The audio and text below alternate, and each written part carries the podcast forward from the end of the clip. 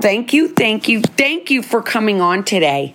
Thank you for asking me. I'm really excited. So tell us, tell us about your journey, what it was like, what had happened, and what it's like today. And I have to say, I'm really excited because Marlene, not only I met her in Florida, and I feel like we are like kindred sisters. We've like have so much in common. We even wear the same clothes, which is kind of crazy.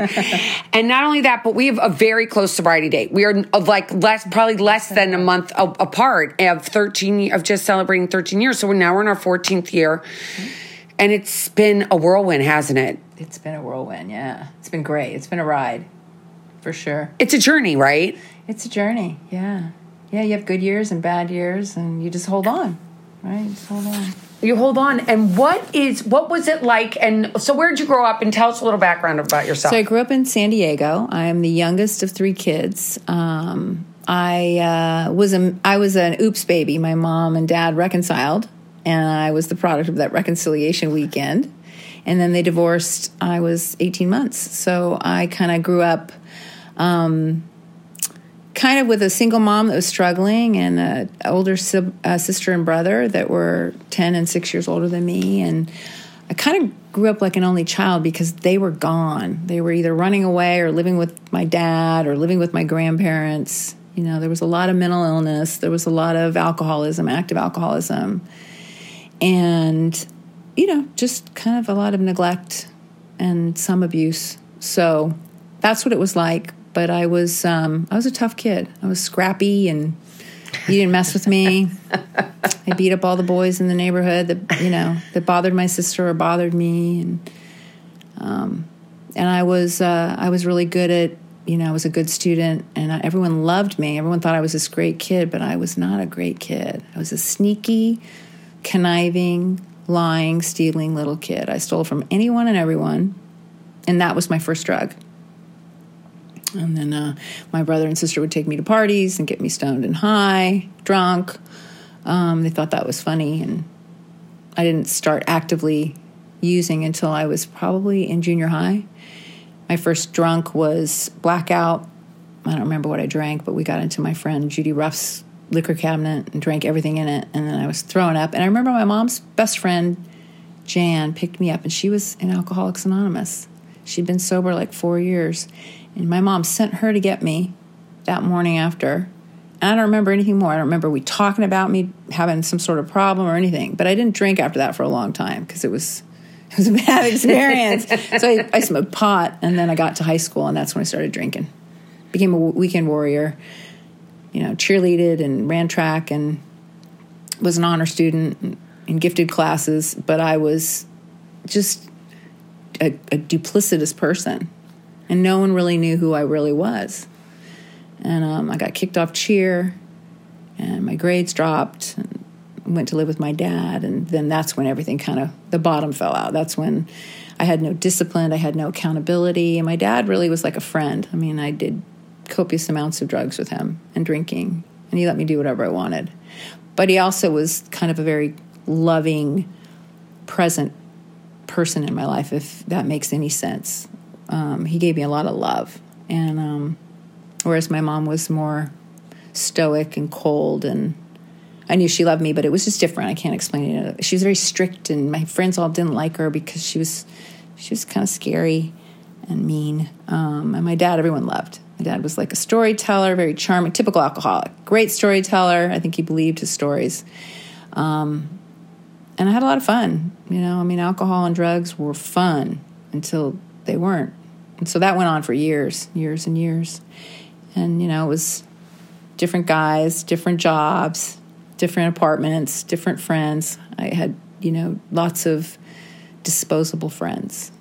Um, if they didn't drink like me or I embarrassed myself in front of them, I just find new friends. I was good at that. And then I, you know, I would just go from relationship to relationship. I ended up in Florida and um, I was always able to keep good jobs, make good money, but I always just felt lacking. I felt like there was some hole, and uh, and drugs and alcohol kept me from feeling that or being aware of it all the time.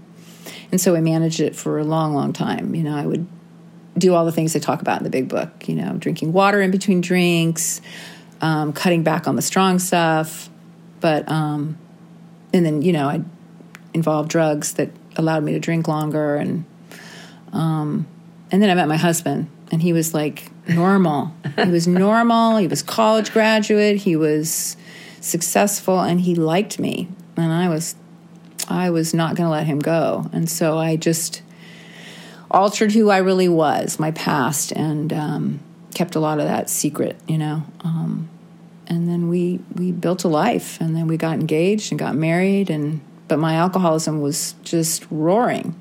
And then my dad died, and I and I started hiding bottles when he died, which still is baffling to me.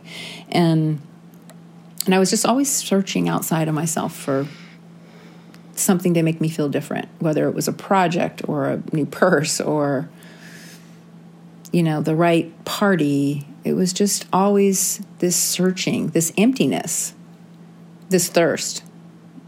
And um, it was exhausting. And, uh, and I did a lot of things that, you know, I'm not proud of in my in my addiction things that I wouldn't normally do if I had been sober and and I, we had you know we went to great lengths to have kids thinking that would solve the problem which is so insane. You know kids don't make relationships better. They they challenge relationships. And that was the case. It just it just threw me into hell of my disease. But i'm grateful for that because i don't know i don't know if i would have gotten sober if i hadn't had kids. Because they hold the mirror up. And i hated what i saw. Like i hated myself Mm. Yeah. And so I was seven months, they were seven months old, and I went to a therapist because I was suicidal. And I had these crazy visions of rolling their stroller into the canal and following them with it, you know. Just crazy thoughts. I was postpartum, really bad. And uh, the therapist said, You know, are you drinking? And I said, Oh, yeah. And so he suggested that um, I try going to Alcoholics Anonymous and not drinking for a while. And he put me on antidepressants, and things got better. I got better. I felt better. And I was sober for six months, and then a year, and then a year and a half. But I had no program, I had no sponsor, I had no real understanding of what I was fighting. You know, I had no idea. No one in my family had ever been sober a lot of alcoholics, a lot of drug addicts, a lot of crazy family members, but no sobriety. And then um, a year a year out from that relapse of having a year and a half, I compounded it with cocaine and pills. Hope that's okay to talk about. Yeah, it's story. okay. Oh yeah, and um, and accelerated my bottom. So I'm really grateful for it. And uh, I reached out for help. I called uh, one of my good friends, and she came over the next morning and she and my other friend came over and then they called my sister over. And so the four of us sat in my bedroom for three hours and i told them the whole truth every bit of it. It took me the longest to tell them about the cocaine because i had a lot of shame about that as a mom. And they called my husband and they had him come home. And then i had to tell him all of that. And then we found a rehab and i went to rehab which was the hardest thing to do leave three year old twins. And um, but i did it and I came home, but I didn't do what they told me to do, and you know how that is. Um, so I relapsed a couple of times. Got out in June, and on my sobriety date September, a little a little less than a month after yours. And um, by September twelfth of 26, 2006, I got a sponsor, and she got me busy in the steps, got me getting to meetings early, greeting, staying after, talking to newcomers even though I was a newcomer, she just said, That's the answer. You got to get your hand out, get out of yourself. And went through the steps really quick. I remember doing the fourth on the beach, fourth and fifth with her on the beach. And she was like, So what? Now what? You know, and then she told me all the things that I didn't tell her to go home and write about it for a week, pray about it for a week, and come back and tell me all that. And I was so incensed, like, oh, I was so thorough. And I filled a whole nother page up with, with typed things that I had omitted from my four step. Things that were really shameful, that really didn't hit harms or sexual acting out or fears. Things that I really kind of humiliated myself. And um, we read that and uh, we burned it, and I was free.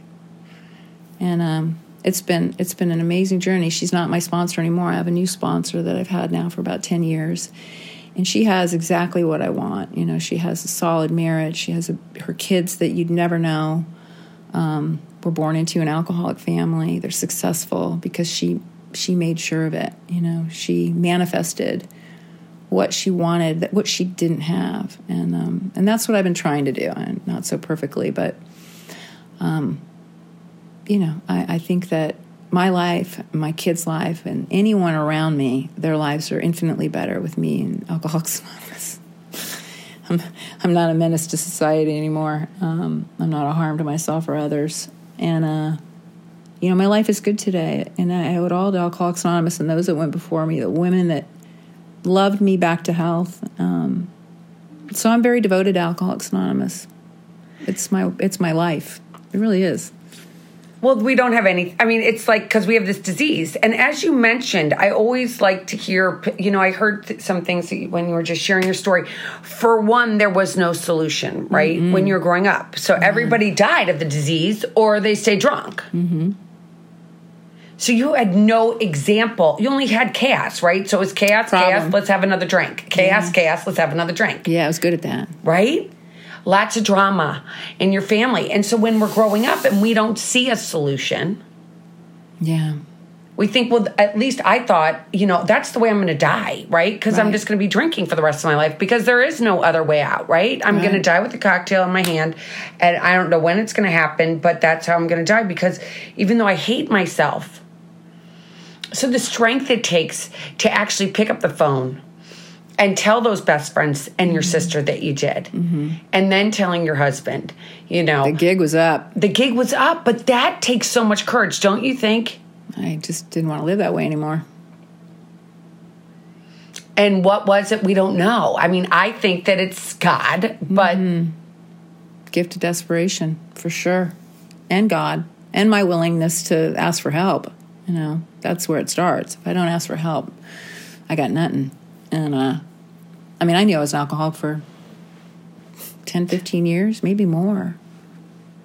Yeah, I knew I was an alcoholic, but I didn't have the desire to do anything about it. I just didn't think I could stay in a marriage, and I just didn't know how I could do it. It was just so Chinese to me. Yeah.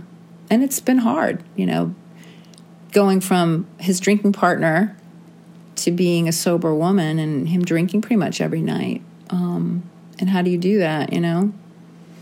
You get busy in Alcoholics Anonymous, stay in your own lane, stay in your own hula hoop, and um, you mind your own business and um, you take care of yourself. So I take good care of myself today. And sometimes that means, you know, um, he doesn't get maybe the attention that he always wants because sometimes the the smell of wine or being around it is it's it's a turnoff. You know what I mean? Yeah.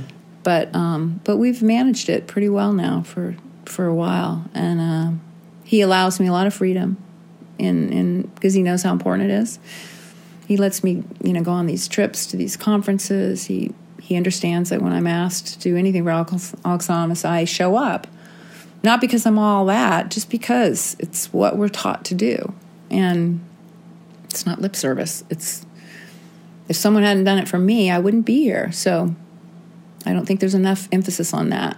I loved when yesterday when Phyllis talked that said the, the responsibility prayer. I just think that, that we have a responsibility now that we've recovered to carry it on and to help as many as we can through service, not not because I'm up here and you're down there, but love and service. Yeah, we talk a lot about love, and you know when you were talking about being married, because I know that I have a, a lot of listeners that are married, and both men and women. And when one partner decides, and how many years were you married when this happened? So we were married 11 years, together 14 when I got sober. Okay. And we had a lot of drinking fun. You know, we our hobby was going to wine tastings and wine festivals. So pompous. It's so ridiculous. But that's what we did. it was fun. You know, we were drinkers. We had parties, we went to parties. We were very, very social. Very different than today. So, yeah, that was a long time to live one way. And now our life is completely different socially, you know. But it's but it's real and it's authentic and it's not superficial. I'm a, I have a real depth to my life and to my relationships. It's not what am I wearing and do I have the right person shoes today? I mean, that's still, I still like that stuff. Don't get me wrong. Right. But it's not about that today. Whereas before, that's all it was. I was a shell. If I just looked okay, maybe you wouldn't know how broken I am. You know what I mean? Oh, exactly. I, t- I know exactly what you mean. I um, but like, how did you like? If you were to say a couple things that were words of advice to someone that's listening, and they have decided that they no longer are going to be drinking in their life, their partner is still drinking. Mm and you mentioned staying in your own lane. Yeah. You mentioned staying in your own hula hoop. I love that. Yeah. Thanks to Snow. Um, you know, that hula hoop is like, you know, I've got to stay in this perimeter of my own. And I can imagine it, there were times that it were was harder and not harder. But what would you say to somebody who's going through something similar and is like, okay, I'm newly sober, my husband isn't sober, and he's still drinking, or my wife is still drinking. How do you, or my partner's still drinking? How do I do this? Well, I mean, I, I, can only share how I've done it, and it was through lots of meetings and and a sponsor who reminded me repeatedly that what he did was none of my business, and that he's not an alcoholic. He doesn't have a problem with alcohol, um, and that I need to focus on myself and my recovery and build my own life and um, and stop making him my higher power. Um, throw myself into you know my children and you know when i when i get triggered when i get squirrely over something to do with my husband i would drag myself to a meeting. I had the smartest feet you know. I ran to meetings like like bees to honey. I would drop everything no matter when or where and run to meetings. And and to me if i give no other advice it's that you know when whatever your relationship problems are if he drinks too much or or she drinks too much or doesn't drink too much, but it bothers you. I mean, any behavior of anyone else, whether whatever the behavior is, it's all about acceptance and and knowing that I have no power. I'm powerless over it. I gotta I gotta just what can I do to shift? Because that's you know I did not know how to do that. The only way I knew how to shift before was to drink or drug, or shop or eat. You know, it was just so learning how to take care of myself has been the most important part of my sobriety. How do I take care of myself in the beginning? It was just get to meetings, meetings, meetings. I went to two, three meetings a day in the beginning. And, um, and I met with my sponsor all the time. I stayed connected. I, bu- I built a big support group of strong women, and um, and I shared my struggles. You know, because I can't change him. We can't change anyone. We can barely change ourselves, right? So, that's my advice on that. I love that. I love that. It's authentic. Yeah. It's getting your own tribe. Yeah. I yeah. love the women in my life. I'm so blessed. I have so many wonderful women that would do anything for me and I for them. Like real friends. I never had that before. No. They were shallow, just surfacey relationships. So. so those kids that we were talking about that were three years old when you went off to rehab, Mm-hmm. We had 13 to that, and we're at 16. Oh, oh, my God. How is that? What is it like parenting and they're twins, which makes it even more exciting? Yeah, because I'm such an alcoholic. You know, one wasn't enough. more is better. Yeah, it's been a wild ride. I'm just so grateful I have, you know, a little bit of time under my belt to be dealing with teenagers. And I'm so grateful that even though I don't realize what you, what you all in AA have taught me, it permeates them. It does. Like sometimes I don't think they listen, but they they hear me. They will repeat back to me stuff that I've said to them that I've learned in AA that that has changed my life. So they they've learned a lot of the tools that I've learned, and um, they're good kids. You know, they're far better kids than they would be if I was still out there. That's for sure. And um, and I know that God prepared me by getting me sober 13 years ago for this time because now's the time where rubber meets the road. They need me. They need me. I mean, my, my son was texting me this morning for probably a half hour about girl problems and, you know, asking my advice and, and taking my advice. Like, it's just, my kids tell me, I don't want to say everything, but they tell me just about everything. I, I'm connected to them. I didn't have any of those conversations with my mother whether it was sex or my period or anything. So, um, and I owe it all to Alcoholics Anonymous. Like really, the mother that I am today is is a result of wonderful sponsorship, wonderful women in my life, and Alcoholics Anonymous, and the principles that I've learned. You know, the way to live my life today by those principles, and it rubs off on them. You know, it really does. It rubs off on them. They're good kids. I'm so I'm so blessed. Far from perfect, but it's getting interesting. They're driving. They're dating. You know. They're, And what about drinking? And and, and is there any you know because uh, unfortunately or fortunately, I mean, this pot that's becoming like- legal in different you I'm know wringing my hands. This whole conversation just. yeah, it's because it's scary and It's it's, out there and especially for kids and i you know i don't like the fact that they make the marijuana you know into gummy bears like oh the what- chewables and it's high dosage too. yeah and it's high dosage and these kids are doing it and not only that then they're doing adderall and it's just it's it's a totally different world i mean that wasn't around when we were kids people weren't really i mean moms were maybe doing pot was different back then Right, too. totally It was like different. skunk weed compared to what's out now. It's scary, and now they're lacing it all with fentanyl, and um, it's life or death now. It's just scary. It's really scary. My kids know my position on drugs and alcohol.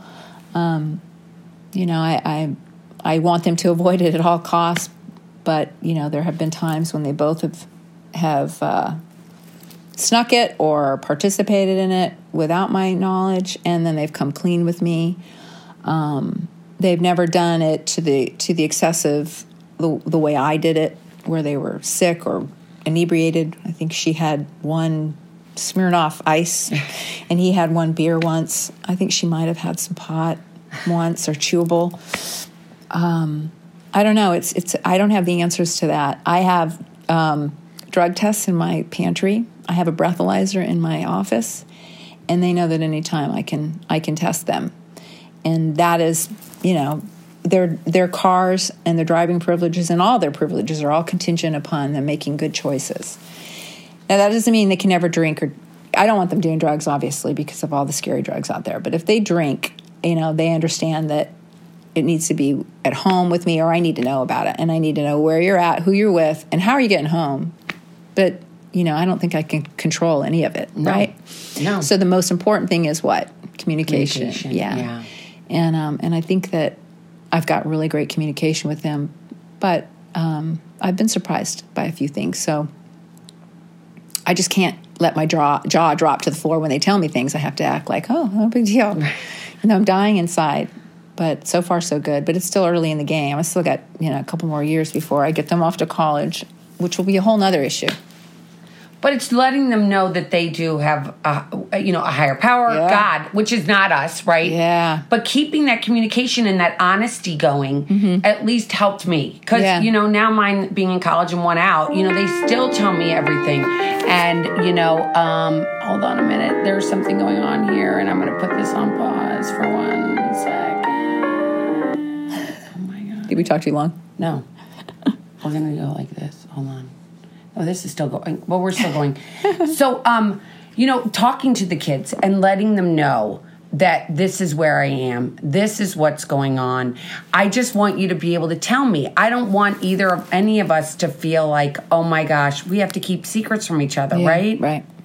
Because this is all about telling the truth. Because if we tell the truth, it's like it sets us free. Amen. And that's what I've been telling the kids since day one. I've always been like, you know what? Secrets keep you sick. Secrets keep you sick.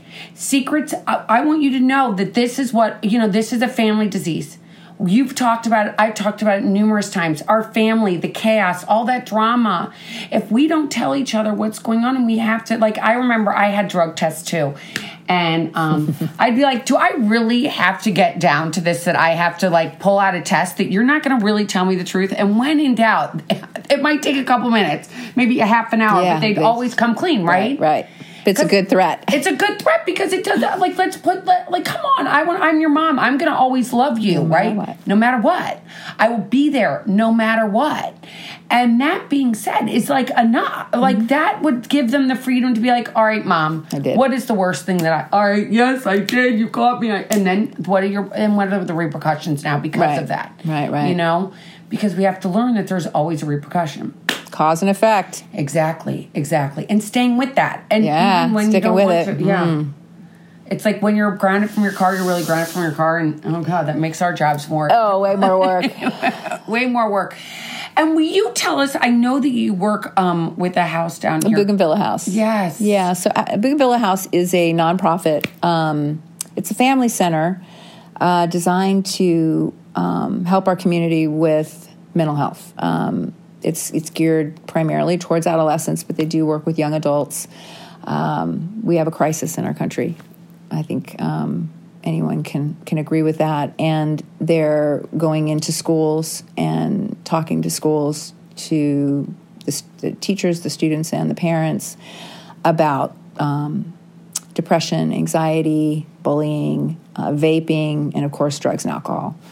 And um, they've they've done a really great job of getting the word out about their services. Um, we've you know we've made great strides in that awareness because it's so important and and there's so much secrecy around um, families that have a child that's you know had a flare up with substance or is struggling with depression there's so much secrecy around it it's really sad um, and we're trying to break that stigma so that people can talk about it and say yeah i and so what we did because we were really mostly an intensive outpatient program for substance for adolescents and we were we were having maybe two to three patients a month, and uh, you know we can't keep our doors open that way. So when we incorporated the mental health aspect, because it's all mental health, right? When we incorporated that, um, it was kind of a back door to getting these kids help because it usually manifests in depression and anxiety, and then they turn to drugs and alcohol um, to cope. Uh, so that's been really effective in um, getting families in and treating the whole family because it's a family disease. So, in a lot of these families, just like our families, is the family sick. It's not just the kid. So, it's been really rewarding to be on the board and, and be a part of the growth and, and the things that they're trying to achieve in, in our community to help our youth um, with, you know, because if we can catch it young or at least give them tools or show them where to go, you know. I wish someone had did that for me when I was, you know, 15, 16. But um, but it's it's a great organization. I'm, I'm proud to be a part of. It's amazing. Yeah, it's cool. amazing. And I know you help a lot of people in the community down here in South Florida, and that's huge. I try. You do. You do a good job. You, you do more than try. I know that I've seen you. I've seen your work, and um, it's pretty amazing to see what you know what how our lives can change and how when we are open and when we are honest and when we talk about what's going on in our houses mm-hmm. how it sets us free yeah. because i think also we were talking about this actually last week was the social media mm. and what a deterrent and how that has just changed society as a whole not only it's like the marijuana and the social media is just it's crazy it's ruining our youth it's causing more depression more anxiety it's like putting gasoline on a fire. I think that's why we're having so many suicides and so many kids that are just struggling. Yeah. Yeah. So I think the more we talk about mental health and, and the struggles of depression, I mean, I'm not ashamed to talk about it. Obviously. Yeah. Yeah. But we got it. We got to, we got to talk about it so that others feel free to talk about it because it's through the communication that we heal. Exactly, right? It's, it's, this telling people, guess what? I went through, I was married for 11 years before I got sober, mm. and I'm still sober. My husband still drinks, and we're still married. Yeah. Yeah. Yeah. It's yeah. possible. It's possible. It's not always easy, but whoever mm said anything that's easy, is it really worth it anyway? That's right. That's right. And and whatever we're going through, there's someone in AA that's gone through it already. You know, if it's got a name, it's done been done before, right? yeah, exactly. So well, if anybody wants to write to us, thank you so much for your time. Thank you for asking me. I really appreciate it. And if anybody has any questions for Marlene, you can always reach me at busy, B-I-Z-Z-Y, at bizzylivingsober.com. And I'll pass it along to Marlene, and she'll write you back. I will. And um, please know that you're not alone, mm. and reach out for help. And until next week, keep getting busy living.